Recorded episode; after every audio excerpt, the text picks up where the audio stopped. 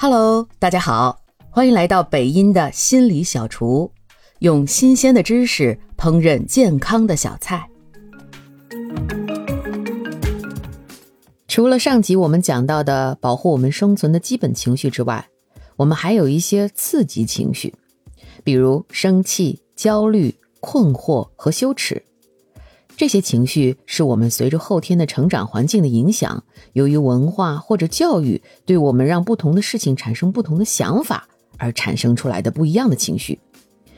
比如，同一种情况，我们在路上遇见陌生人给我们打招呼，对我们亚洲人来说，陌生人对我们来讲其实是有点不安全的，我们自然而然就会有防备，会觉得奇怪，甚至会有点小尴尬。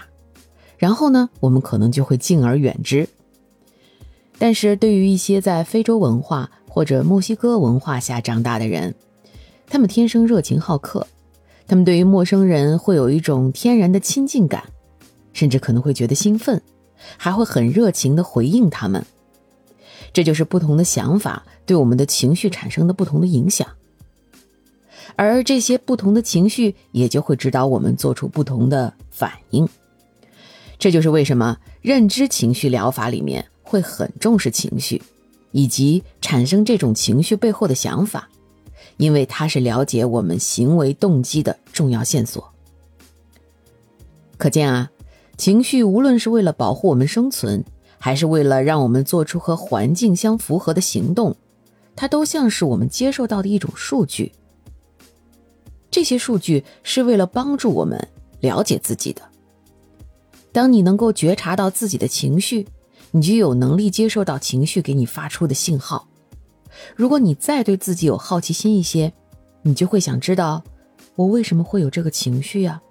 是什么想法引起了我的这个情绪啊？如果我换个想法，会不会有不同的情绪啊？当你开始这个过程的时候，你就开始了一场和自己重新相遇的探索之旅。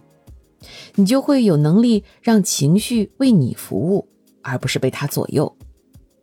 当你成为了情绪的主人，你也就成为了自己生活的主人。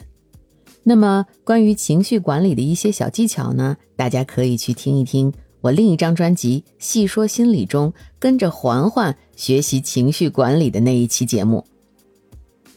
这两集我们分享了情绪的由来啊，它可以反映我们基本的需求。也能影响我们做出行动，它也能帮助我们了解自己，并且和他人建立联系。后面呢，我们来讲一讲情绪价值这个概念。